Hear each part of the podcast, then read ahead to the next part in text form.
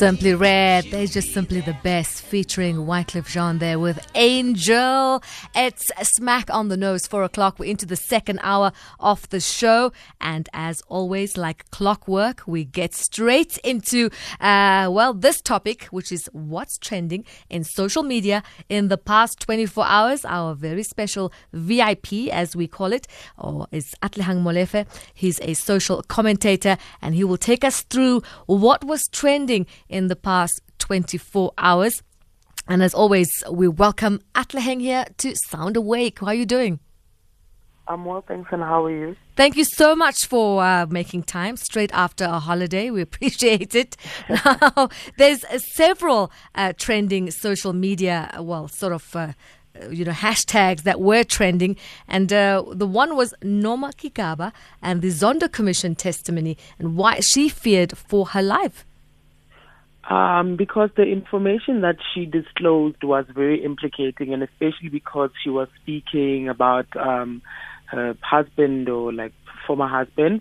But I think the most important part about it is that um, within the commission itself, it took a very long time for her to take the stand and officially speak out against what um, has happened. And disclosing that information was really tough, because it's also important to understand that um, and information that is implicating and information that can allow for like a system of accountability to take place, especially in instances where for the longest time, everyone has been taking a stand on the Zondo Commission. Um, they've been disclosing information about what they did and how they've um, utilized state funds for their own personal personal use. So I think it's very important to understand that the more information that we get, it's also just part of being in a democratic system where we can then be able to um, have recourse take its co- recourse happen, where we can either hold those individuals to account, but also just knowing that sort of information is important. So, so fearing for her life is because, um, you know, when you disclose such information, especially information that's implicating about someone, then um, anything bad can happen to you. So you do need to be protected at all times. Well, Atlehang, she's definitely been spilling the beans. Like, she is mm. not even holding back. That's true. She's been like, she, she literally said everything from the time that they got married, from the time when the Guptas arrived. So she literally said almost every single thing. She didn't hide. She didn't hide anything. She didn't filter anything. So she's just telling us every single thing that has happened and the interactions between her former husband or husband with the Guptas, which is a huge uh, thing, and it, it can be very implicating. And hence, it's, she needs to fear for her life. Anyone in her position would fear for their life. And also using the commission to further uh, the divorce claim. What do you make of that? Uh, I mean, with regards to it, I think my conversation has always been that um, the like the fact that she's spilling the bean now that things didn't work out, and if it wasn't for that, I, I doubt she would ever just disclose such information. Mm. But also, secondly, my conversation is that I know that the commission is not really going to do anything. Um, I think that people are just going to take a stand and speak out and say everything that has happened, but I just don't see justice taking its course, because like all the time, um, they're always going to be protected mm. because they are people in positions of power, and um, just nothing is not going to happen. It's just us as citizens knowing that kind of information, but I don't see those people going to prison for the things that they've done. And I don't think um, we can see them stepping down even from their positions of power because of that. And I guess that's why it was trending on social media, because it will incense uh, quite a few of us, I would imagine.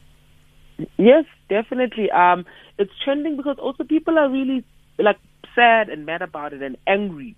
Um, and those ex- expressions are valid, because they know that in a country like South Africa, where they would expect people to be held to account for the things that they've done um, because of the justice system that we have in place. But they also know that it's it's it's a it, the justice system is weak, and chances are they're not going to do anything about it. Yeah, but it's still, it's coming out into the open, and you know, what's out in the open, you can't really take back. Uh, the other one was the Freedom Day twenty twenty-one hashtag. We saw plenty of political parties, uh, Julius Malema also addressing, you know, uh, on that special day of twenty-seventh of uh, April. What do you make of uh, the hashtag Freedom Day twenty twenty-one? Um, so with regards to the hashtag Freedom Day twenty twenty-one, I think it, it is important to still commemorate, to celebrate the day, and to still reflect and talk about what happened in the past and how far we have come as a country. But I think what was trending in that situation was uh, Doctor Tunis' performance. Um, and also what we make of that is that this is someone who was... Um, Uh, recently, they disclosed his information about his fraud allegations.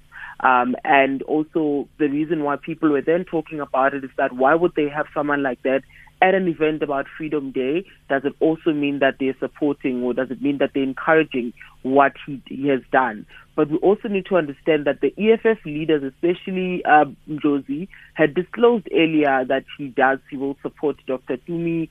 So then it also raises a lot of questions about them as a political party, and also as the event itself, that if it's an event to celebrate Freedom Day, and if it's an event to commemorate what has happened in the past, the injustice of the past, does it then mean that we also need to celebrate or allow people who have uh, fraud allegations to still be celebrated or to still be invited in such events? Mm. So that was the controversy was around that, just having the presence of that person. And what do we make of that? Do, are we necessarily saying that we're supporting it? Or, um, and especially because it's Freedom Day, um, and yeah. Hmm. We also saw our president, Cyril Ramaphosa, saying South Africans must vote against corruption. That was his speech on Freedom Day. He made really a lot of, like, his speech was so, um, I think it was interesting because he did, he did uh, mention the fact that we need to build a, like, corrupt-free society. Mm. But it's so funny when uh, people in positions of power who are doing those things um, then talk about corruption, and when even the people around him um, use state funds for their own personal use, he doesn't hold them to account and nothing happens. And even himself, he does it as well. So I do feel like in, in those speeches, people do talk about the policies that need to be in place um, just to protect the state. But those are also the kinds of policies that they don't implement, even though they are in positions of power. So then it defeats the entire purpose when someone who can enact and enable those policies to be in place fails to do that, but also speaks about that being a concern or that being a problem, when they can easily change and, and implement policies to, to ensure that we're able to do better as a state, or that we're able to hold people to account for corruption, mm. or we're able to hold, especially people in positions of power, that justice isn't twisted for one's liking, and that even those individuals, we hold them to account for the things that they do. And just to step away from the political arena, he did speak about the vulnerable in, in society. Um, so he did mention that um, the protection of, uh, like, we need to protect people from minority groups, which is like vulnerable members, like mm. members of the L G B T Q plus community, and also because of how rife it has been that these people are losing their lives in society because of homophobia, which is hate crime, a crime against humanity. However, I do think that even with those instances, the existence of such policies, um, they're not efficient or effective at all. And even when um, vulnerable actors are violated, like women, children, Uh, people from the L G B T I Q plus community. Um, when those things happen, justice doesn't even take place. You go and report the case, like a loved one who is a member of that community has just died or lost their lives. But mm. you're also going to find that nothing is going to be done about it. Like, even uh, police officers are not going to assist you. Um, even um, the justice system itself is going to fail you. So it's like those things where someone is constantly speaking about that protection and speaking about those policies that are non-existent, and we can't, and those individuals are still vulnerable. They're unprotected by any, in any case. So I do feel like in a country like South Africa, they constantly feel failed by the fact that there isn't anyone to protect them from such um, atrocities. Yeah, Atlehang is, uh, well, if you've just joined us, we are into our trending topics with Atlehang Molefe, a social commentator. We're halfway through. We've gone through hashtag Nomakikaba, hashtag Freedom Day twenty twenty-one. And this one, I mean, this is the one that speaks about the freedom that we've been singing about for so long. Hashtag Sarafina. uh, so every single year they do play or they screen Sarafina on T V just for anyone, but I also think it's important just for the upcoming generations to also see it, because it's very interesting, and you also it unpacks a lot about what happened in that during that time, especially for people who were in school, um, the kinds of things that they went through, and how they were able to uh, fight through those instances and speak out against them, speak up or speak out against those atrocities. So I think it, it is very interesting, and it's very informative um, and educational for them to be constantly screening or playing Sarafina. And it's just a matter of emphasizing the importance of watching it and making sure that even the upcoming generation is able to watch it and learn from um, just like the screening of Sarafina, because it does speak about freedom and mm. the significance of freedom. So I think that conversation is unpacked very well there, because what they do is that they establish what happened, and they also do uh, then try and show us what freedom is and what it means and why freedom is important. And that the struggle for better education still yes. continues even today. Um, yeah, unfortunately, that's the case, because you would imagine that post... Um, Um, a system that oppressed uh, uh, uh, uh, that oppressed like us or black people, you would expect that access to education would be better, like they would uh, be able to get quality education. But even today, the struggle for education is still high. Um, for university, tertiary education, higher education, where they have to pay for it, which is difficult. It simply shows you that education still remains um Um, something that's only accessible to people who have the means to actually get it. So people in, in, in positions of privilege are able to easily get access to education, while many other individuals are sidelined or they're not given the opportunity to get access to education. That's very interesting. I, I'm, while you're speaking, I'm wondering what the cast of Sarafina are doing. Where are they now? And what do they think about uh, the current... uh, I mean, it's very interesting. I'm sure they still watch it, and they feel empowered and inspired, and they hope that, like, the current generation is also learning from it, I guess. But yeah. they're, I'm sure they're also very old, like... yeah. Leleti Kumalo and the yay, likes, you know. Yay. Your freedom is coming tomorrow. That's what they say. Now, please yeah. tell me why uh, Babes Wodumo was trending. Was this um, for the right reasons this time? Not even, not even, it, it, no, it wasn't.